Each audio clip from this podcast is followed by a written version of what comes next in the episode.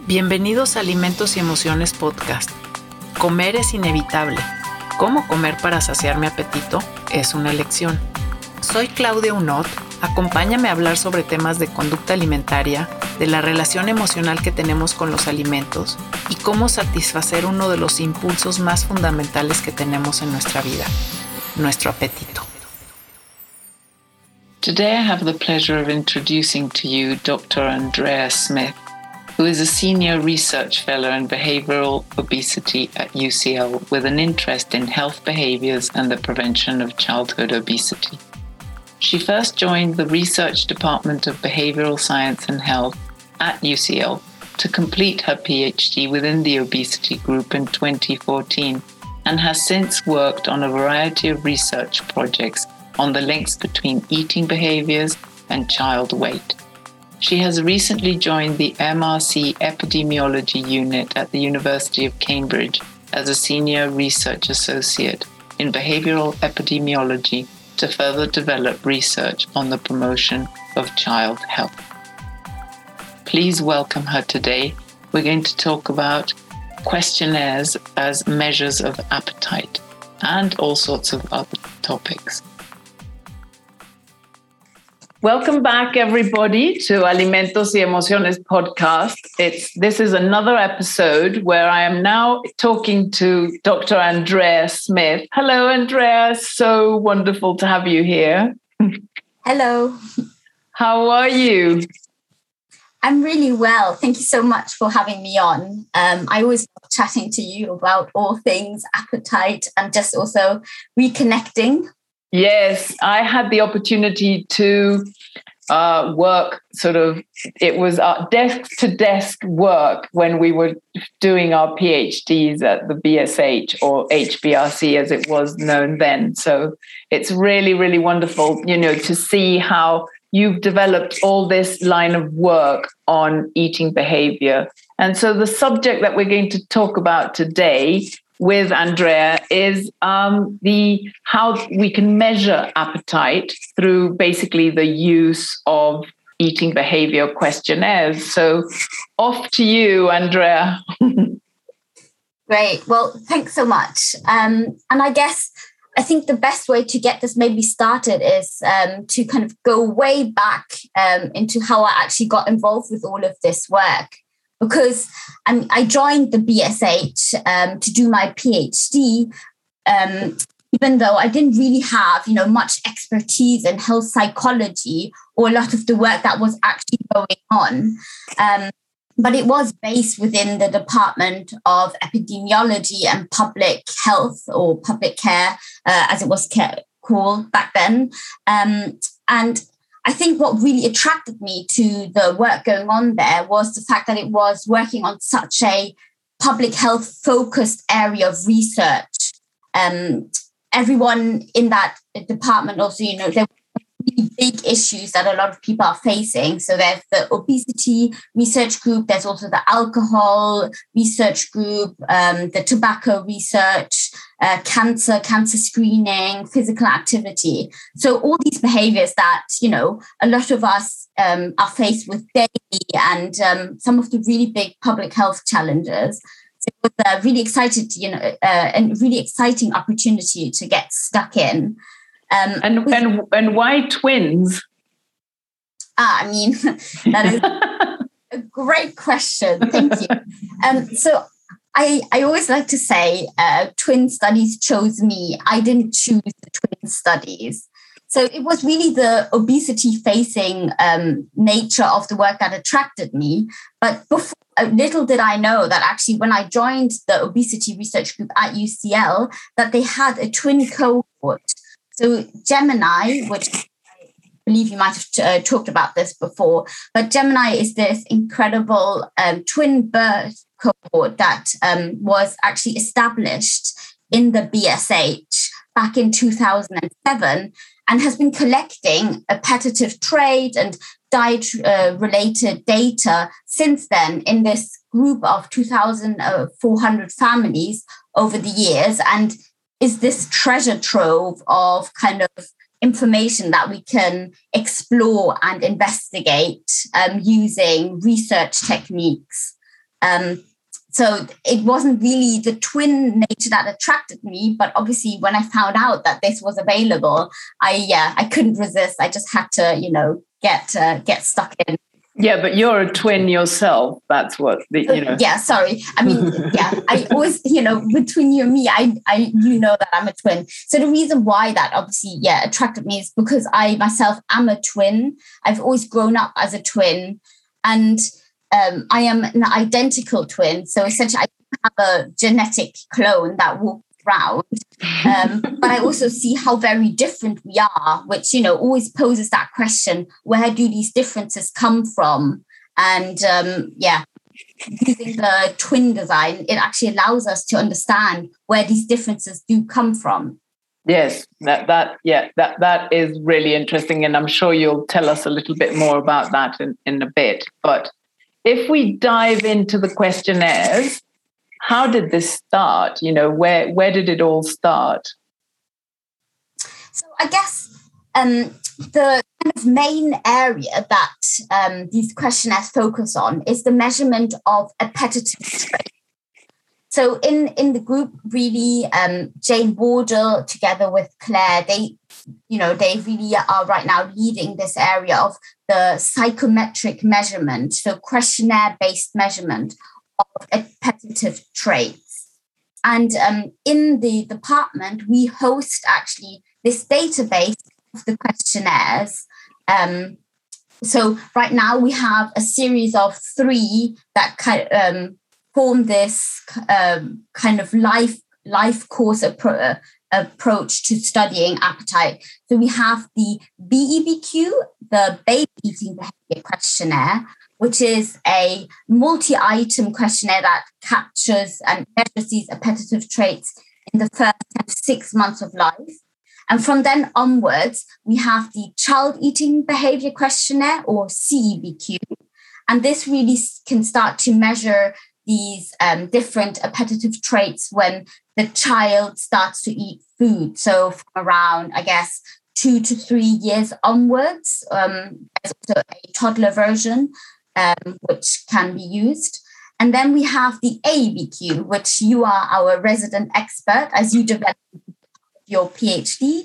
And the ABQ is the Adult Eating Behavior Questionnaire, which again um, allows us to measure these um, behaviors um, from around 11, 12 years onwards. And this is a self reported tool, so can be completed by an individual, whereas the BBQ and CBQ are actually reported by the parent on behalf of the child. Yes, exactly. So we have these amazing measures that measure very similar traits all along, all across the, the, the life course. It's really exciting. Mm-hmm. So what, like, what uh, part of, say, um, the CB? What have you been able to work on or with in with these questionnaires? So I, I, I, um, it's, it's a hard one. Sorry, but I, I myself I haven't really worked on specific aspects but I did, um, as part of kind of a collaborative effort within the team, work on a paper that focused on food fussiness and food neophobia within the um, kind of appetitive trait um, portfolio. But I think before we start delving like into the details of these specific um, appetitive traits, I think it's also really important to distinguish what we mean um, between like appetitive traits and appetite. Yes. Because we use this term all the time, um, but I think what kind of lies under that term actually can mean a lot of different things to people. Yes. I think de- definitely. Oh, sorry. No, no, definitely. I think it's really mm. important, you know, to clarify. Yeah. So, in in what we really mean with the term appetitive trait or appetite in our group is we mean the eating behaviors or the kind of um, t- innate tendencies that individuals um, demonstrate in relation to food and kind of the main signals that might trigger the onset or stopping of an eating occasion. And this is very different to kind of appetite in terms of more a physiological uh, regulation, because a lot of people do appetite research or you know as, um, aspects of appetite in terms of, you know, leptin and ghrelin regulation um, on a daily basis. But we're talking more about these kind of longer persisting traits that influence your tendencies to uh, interact with food and want to eat food or stop eating when you're eating. Um, so you're, you, you're, I mean, we're all basically measuring appetite as a trait. And because yes. we've got, you know, this Gemini, uh, you know, cohort, then of course you can study all the heritability side of it as well, as opposed to just saying, right, if we go into a lab, you're just going to be eating once and that's what we're going to measure. Yeah. And um, I think you, you know, you bring this up really nicely, but there are so many benefits to measuring um, appetite using a questionnaire compared to trying to measure um, kind of a in a lab. And I think this is one of the great strengths, uh, actually, of having these tools because they really allow us to study these behaviors in big, big samples and um, allows us, you know, to and not put too much burden on the individuals, which is always, you know, um, a big concern when working with real humans. yes. Yeah. You don't want I to mean, shove any, someone in a lab for 24 hours and ask them to be doing that for many days, do you? No, and I mean, especially when you think about young kids, you know, nothing uh, sounds more horrible than having to lump them into a room, you know, like getting public transport and, uh, you know, packing snacks and all that kind of stuff. So if we can just, you know, send out questionnaires and get parents to report on their child's behaviors, we also get a, a really good overview of their general behavior and not actually just how that child might be eating on that specific day because there are also factors that might be influencing a child's um, you know, behavior or an individual's behavior on a daily basis. I mean, you might have a cold, or you you know it might be really hot. We recently had a bit of a you know um, a very hot period again. Uh, Freak heat wave yeah, well, I mean, heat wave in UK style, um, but uh, it just really affects individuals' appetite. So if you, you know, would be undertaking research on a day like that, it would really affect the kind of data that you are collecting. So again, this shows the kind of value of having these psychometric measures um, to collect appetite data. So this is interesting. I'm just going to go slightly off here, but if you've got psycho, it's like, you know, people say to me, well, you're a dietitian. What on earth were you doing? You know, there's nothing more psychological than psychometric measurements. It's like, you know, it's, it's barren, I call it, because it's so, it's just so, you know, the analysis is, is just very specific and yet the data that comes out like just can be so helpful to so many areas. So in my case nutrition in your case you know public health and you know just general sciences. What you know what have what have we got from all this information? Maybe you can tell us about this systematic review that's now been carried out with you know, with all the work that has been published using CBQ and BBQ data. Yeah, absolutely. So, because we were so fortunate to have, you know, these really validated uh, psychometric measures of appetite, um, they were published, and uh, the CBQ now is one of the kind of most commonly cited measures of child appetite. And um, the the bulk this work actually um, happened over 20 or nearly 20 years ago now, and it's been used a lot in research. So recently, actually, in our group, we decided to have a look at actually um, how these CBQ um, kind of questionnaires have been used and what their kind of consistent relationships between C, uh, the child eating behavior questionnaire and the BBQ, so uh, baby eating behavior questionnaire, and what their associations with with child adiposity or child weight actually are, you know, in the wild. Mm-hmm. Um, what we did to answer that question is we undertook a very comprehensive review of the published peer-reviewed um, literature and extracted all these research studies. And we were able to find 72 uh, separate studies that had looked at these associations. Um, and what we then did is we undertook. Sorry, from how many countries? Sorry. Oh gosh, it was a lot of different countries. I can't tell you off the top of my head, but I it was, it was like 12 languages and yeah, yeah. And the the wonderful thing with the CBQ as well is that it has been translated into so many different languages, as you would know firsthand, given that you have translated it to and validated to Spanish, Mexican, Spanish, Spanish, Mexican, Mexican. but yeah, there are a whole host of different translations available. Um, so Which is really, really interesting because you're not talking about just studies that have been carried out in two or three, you know, countries or whatever. You know, you've got a really no. wide range of your population. No, and they they are you know show us data from Asia, in America. There's work across um, Europe, um, South America as well. So it's a really good opportunity to try and see what these associations globally and over time actually are, you know, out in the real world. Um, so we undertook this systematic review um, with the hope that maybe some of the data would be of sufficient detail so that we could apply something that is called a meta-analysis. Um, and that is a common tool that we use in research to pool these quantitative or kind of data estimates of these relationships into one common model. Putting these estimates of the relationship into one model, it allows us to estimate an average, a weighted average um, effect size between kind of eating behaviors or appetitive traits with child weight outcomes. Um, and gives us a really good overview to see whether um, the kind of food approach traits and the uh, food avoidance traits um, associate with child weight in the ways that we would have expected.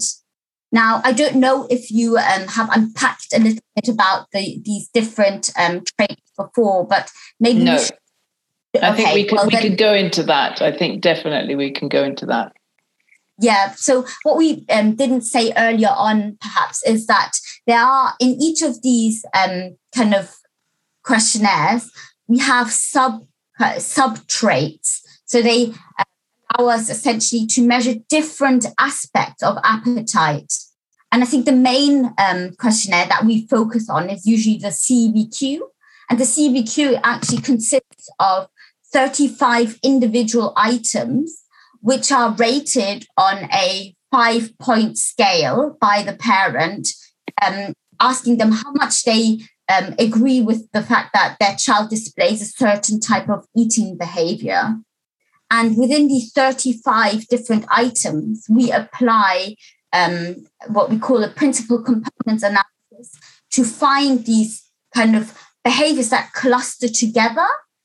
Um, and in the child eating behavior questionnaire, we have we find eight of these latent clusters.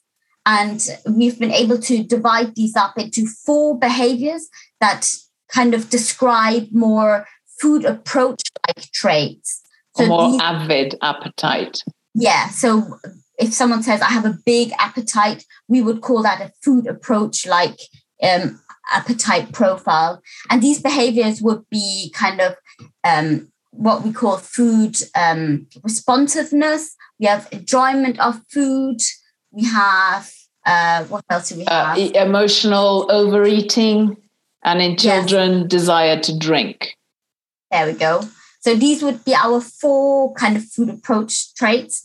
And then we have the more food avoidant traits. So that would be um, food fussiness, slowness of eating, a uh, slowness in eating, um, satiety, responsiveness, and, and emotional un- yeah, emotional undereating. There we go. This feels like a pub quiz. yes, it is.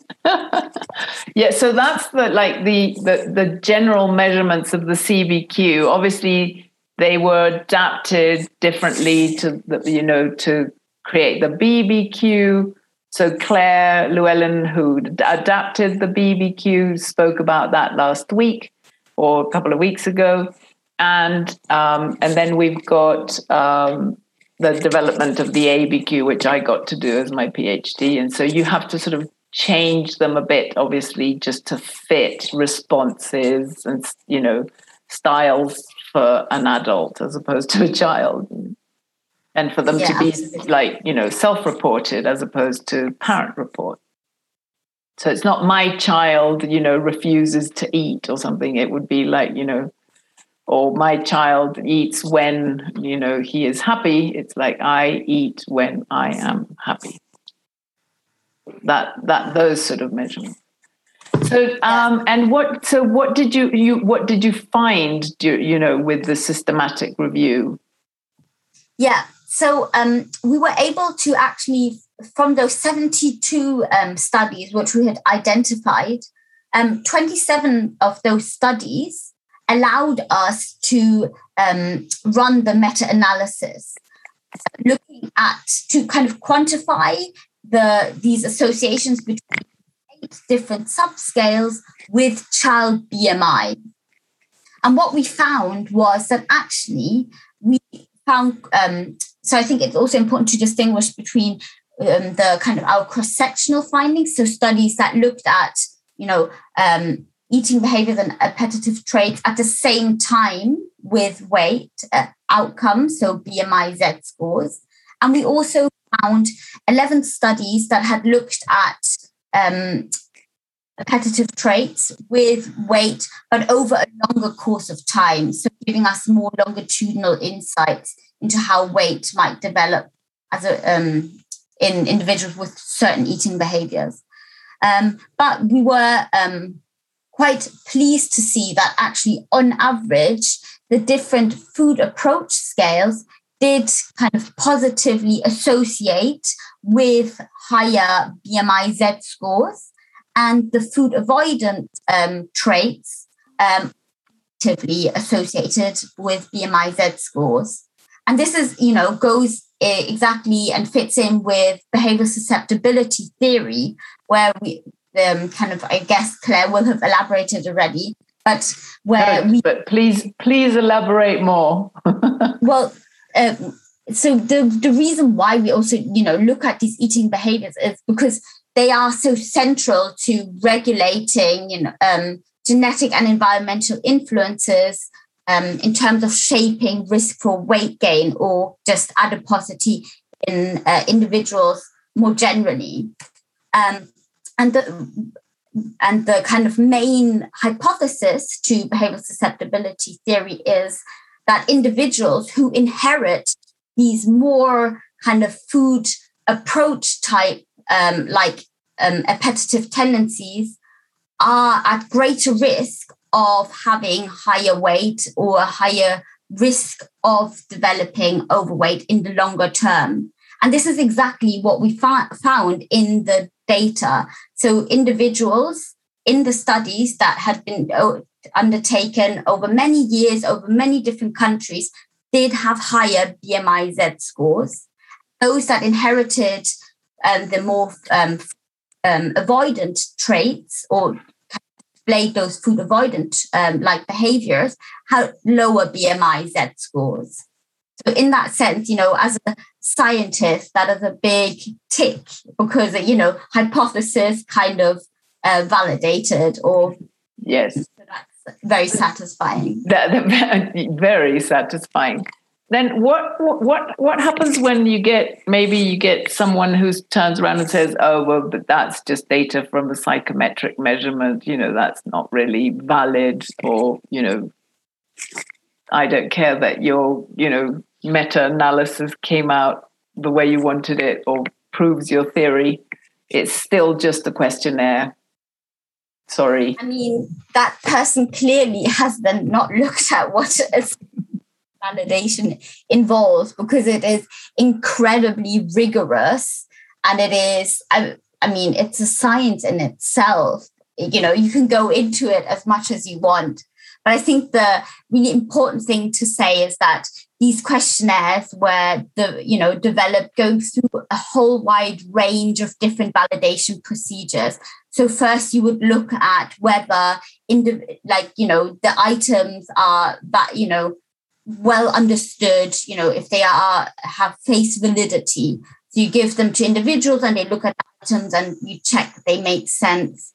They've also been um, undergone kind of convergent validity. So these items also map onto the other eating behavior questionnaires that exist, like the Dutch eating behavior questionnaire and the three factor eating behavior questionnaire.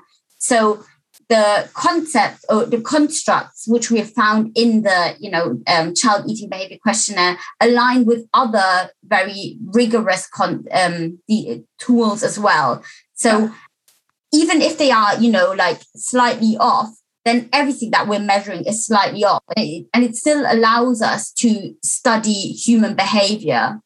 Um, other ways that we can validate these measures include um, you know, laboratory validation tests. So you, this has been done with the CBQ and also, again, to be um, kind of they correlate in the way that we would expect it. So that has validated that the fact that what the CBQ is measuring um, using the questionnaire, we see also maps onto certain behaviors in the lab into yeah. yeah. And uh, we're going to have susan carnell as well come and tell us all about that yeah. sort of work she really on. led on that work when uh, she was still at the bsh or hbrc back then. Yeah. So that that that's just really interesting. How do you think that you know all of this questionnaire work has impacted your own work? And uh, if you can tell us about a bit of the you know the fussy eating stuff that you did i think that might you know if you would just want to add that on and then i can put also the link you know to your papers there because that's just really important information to have out there yeah, absolutely. I mean, I can't resist the opportunity to plug, you know, my own work. So of course, this is, um, you know, this is about plugging your own work, Andrea. yeah, of course. well, I think, um, you know, working on these questionnaires, it's really um, opened my eyes, you know, to doing uh, research that is important to a lot of people. So very public health and public facing research. I think, um, you know, at the expense of maybe not being as precise as working in a lab, perhaps. You're doing the work and measuring um, behaviors that affect so many different people. Uh, and what um, actually these data allow us to do is you know, look at um, the kind of relative importance of genetic influences to appetite compared to environmental influences. And this really gives us insights into you know um, how we can develop um, interventions to help individuals you know manage their appetite or how we should be phrasing our health policies and all that kind of stuff. I think that has really shaped my thinking in relation to kind of obesity and weight related behaviors. So i think that's kind of you know taking a big step back. It really has helped me, uh, you know, to um, learn that. But then I think um, the the way I really got stuck into learning the value of these questionnaires is when I undertook my first piece of um, research using the um, appetitive trait data.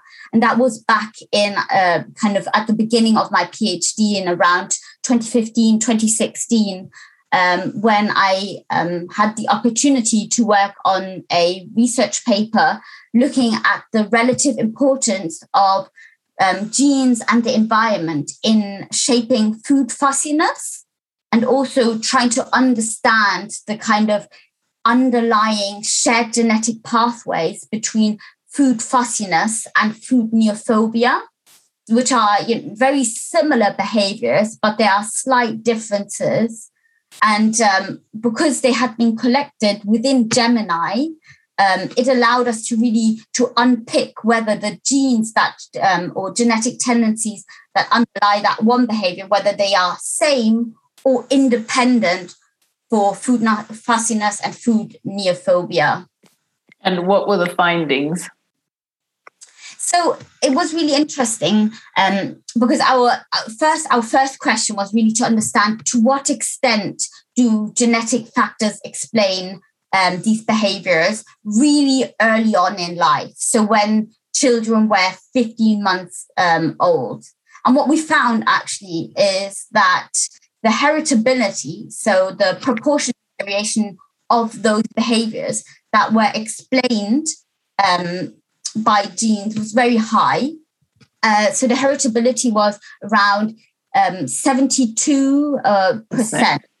So that's incredible like, um, in the field of behavioral genetics and compared to other behaviors, this is very, very high. Um, and it's also surprising to find such high heritability estimates so early on in life as well. Mm-hmm. And what we also looked at is then, you know, whether um, I, I, guess I don't want to go too much into details, so mm-hmm. I'll just focus actually on that finding. Yeah, yeah. Also, what um, media really picked up on was really high estimates of heritability in food fussiness, because it kind of it indicates that you know food fussiness is a genetically influenced behavior, which kind of goes against the narrative uh, where parents are often blamed, you know, for their child's food fussy tendencies. You know, if you see a child in a cafe that is throwing their meal on the floor, you know, you see people saying like, oh, you know, a bad mom or whatever. But actually, what the data tell us is that it is a really genetically influenced behavior and that perhaps blaming parents is wrong.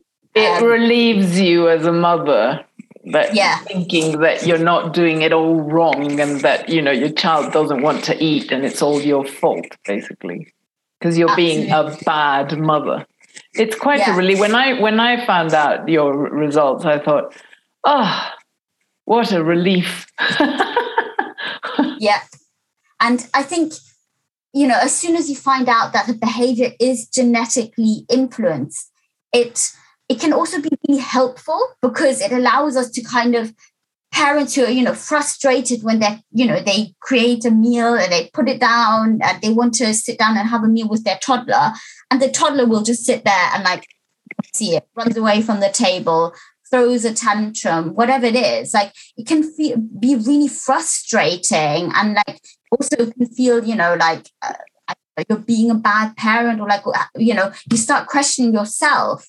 Um, and I think if when parents, you know, understand that it is just kind of innate tendency for young children to be sometimes very fussy towards food, it can help them and it takes that tension out of meal times, yeah. which self doesn't help as well. So by removing the tension, it also actually helps parents to work with their child to overcome this aversion. Yes, definitely. Well, that I mean that's really really interesting. Where where else has it taken you? You know, tell us a bit about the the stuff, the work that you did. You know, with all the OPRU and your postdoc and stuff, and where you're, you know, what direction you're heading in now. Because I I think that you know, a lot of people would be really interested to know as well what you're doing. Yeah, of course. So I, um, yeah, I've been around now in the group for uh, UCL for quite a while, and I love, you know, this work to me is fascinating because every human eats. Everyone has, you know, you need to but the reason why we eat and how we eat is not, you know, driven by homeostasis, you know, that you're not a sim that, you know, with a green bubble over your head that you need to eat, right? So it's always, it's just to me, it's fascinating to understand these different reasons because they are psychological, um, they are, you know, also a bit biological, but they also, you know, environmentally patterned by the our society and all these other things.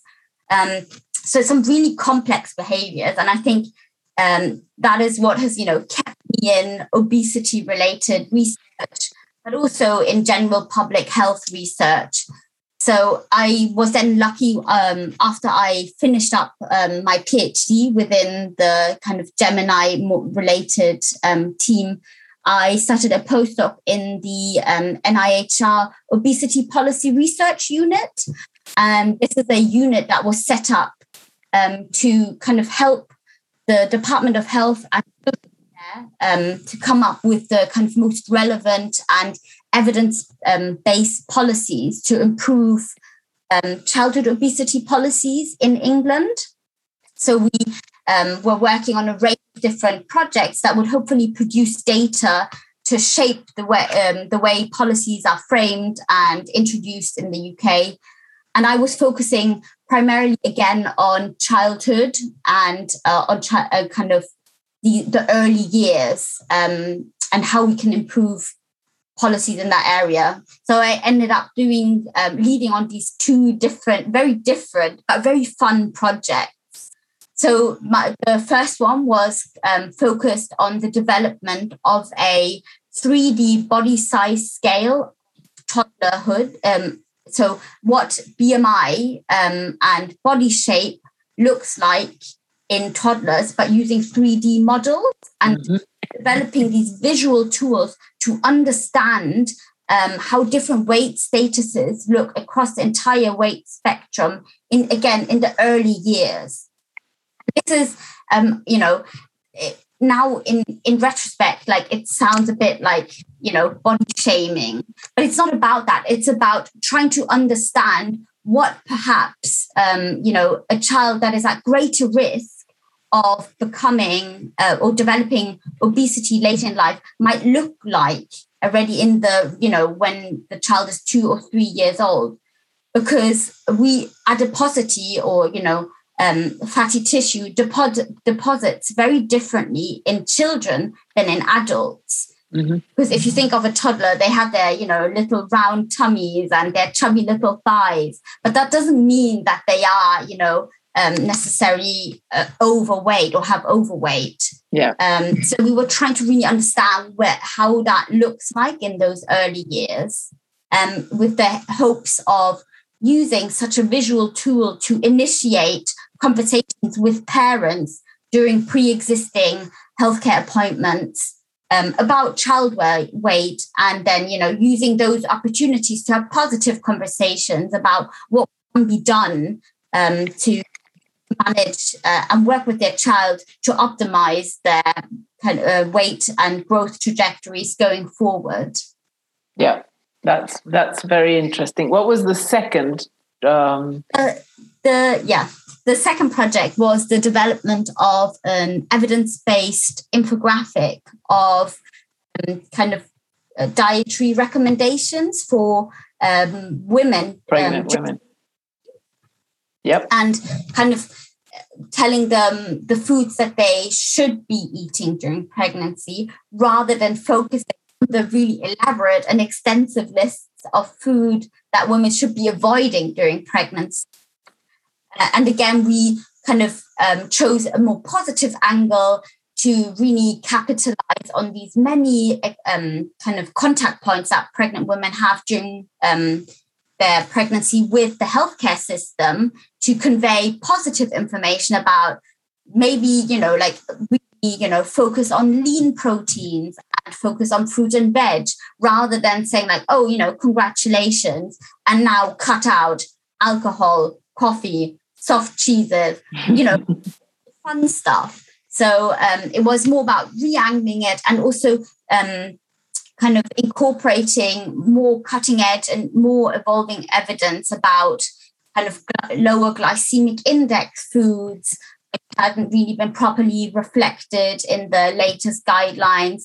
And um, I think the main kind of angle or novelty of that research project was that we were focusing on conveying that information um, using images and logos and condensing it all down into just you know a one pager that could be handed out in, in like you know a five minute um, conversation because again in GP you know, the GPs or something. Yeah. Yeah, and because GPs themselves they don't get a lot of training in nutrition, so if it's all condensed, they can just hand it over. The information is there. They don't have to have a massive conversation about it because they don't have the time. Yeah. And Oh, the health visitors. And just, just for, for those who don't know, a GP is a general practitioner because we might have a bit of problems here in Mexico trying to understand oh, what yeah. a GP is.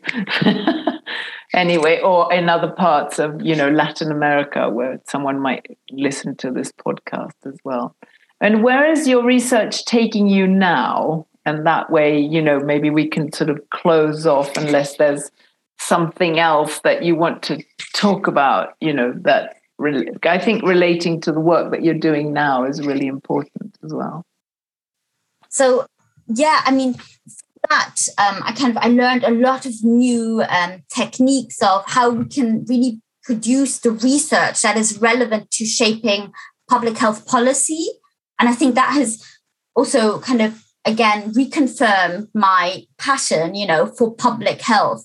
Um, and at the end of the day, public health can only be done when we have policy support. Because policy directs us. They you know they um, indicate where the funding goes. They really you know allow us or don't allow us to you know optimize health for everyone.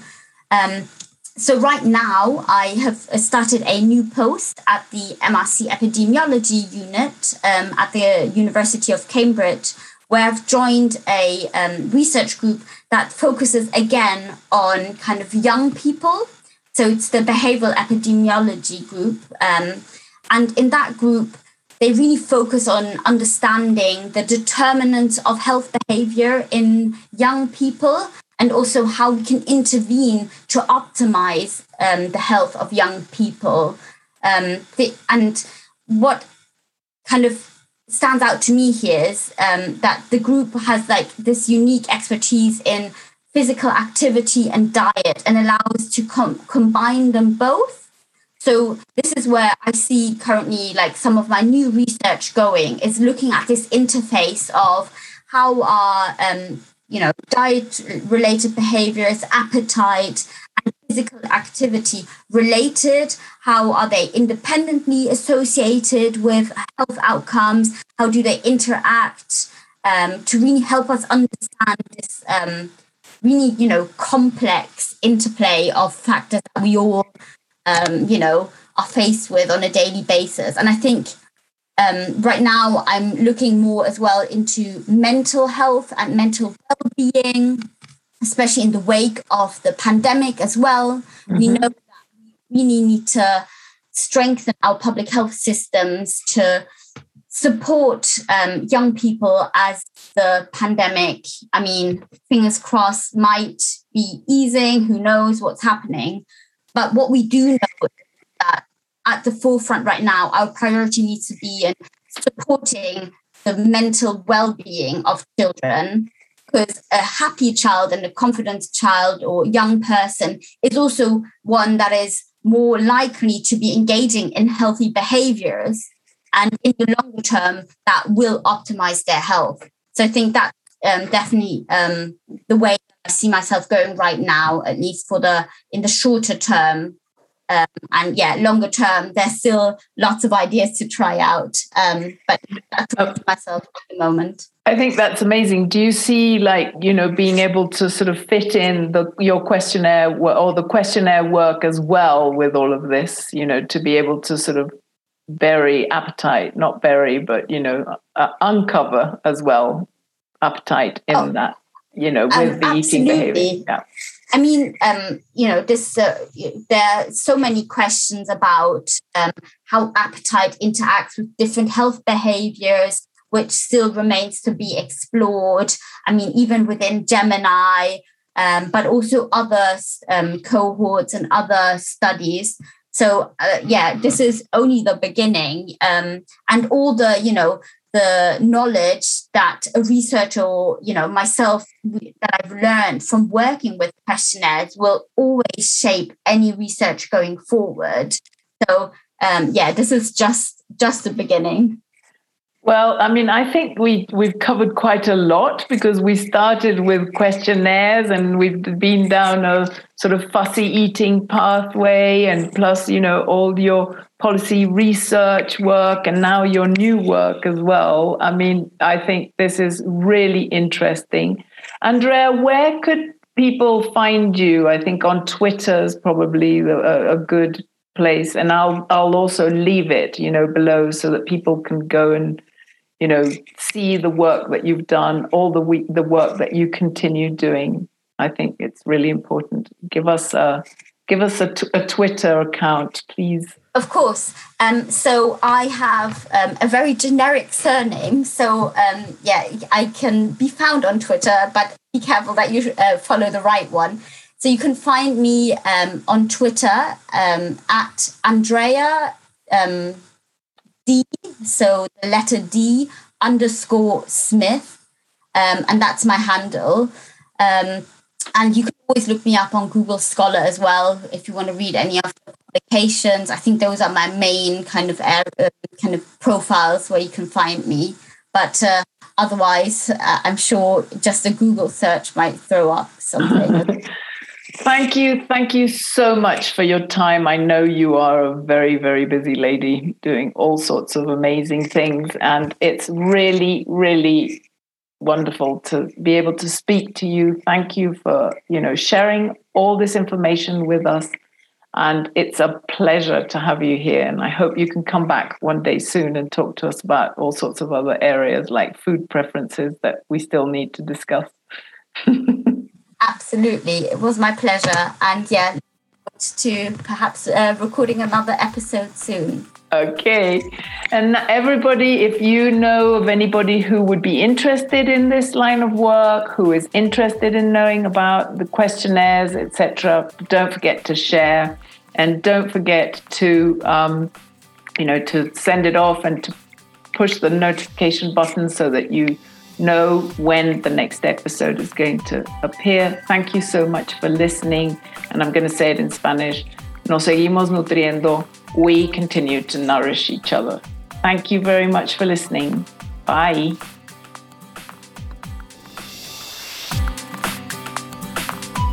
Nos vemos en un próximo episodio de Alimentos y Emociones Podcast.